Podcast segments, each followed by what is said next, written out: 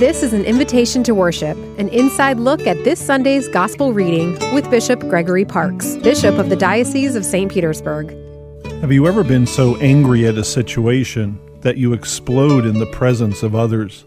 Most of us have, and it can be a frightening sight. Most parents know what I'm talking about. On the surface, it appears that this is what's happening in this weekend's Gospel from St. John. Most of us have heard the story of Jesus angry in the temple with the money changers. He's so upset that he drove everyone out while overturning tables and creating what we'd call a public scene. This passage can be studied in many ways. On the surface, Jesus is condemning those who are using holy ground to make a profit. In today's world, it takes the generosity of many to keep the church going.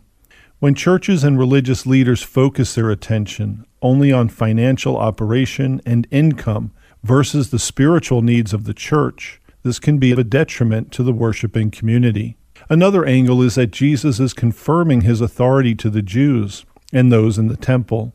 Those running the market question him for causing such a disturbance. He answered them by stating that what has taken 46 years to build, he could raise up in three days. Our Lord was teaching the point that while the building is built with stone and mortar, the spiritual temple, who is Jesus, will never be destroyed. Even though the temple of his body will die on the cross, he will be raised up in just three days. He is reminding us that in a very overt fashion, that we should build up the kingdom in prayer, mercy, hope, and love, and not solely by money or material things. In our own lives, do we worship money and material things, or do we put our faith in God? Do we spend our time worrying about our investments in the stock market, or do we invest our time in proclaiming Jesus as Lord and treating others with the same love and respect we would give to Jesus?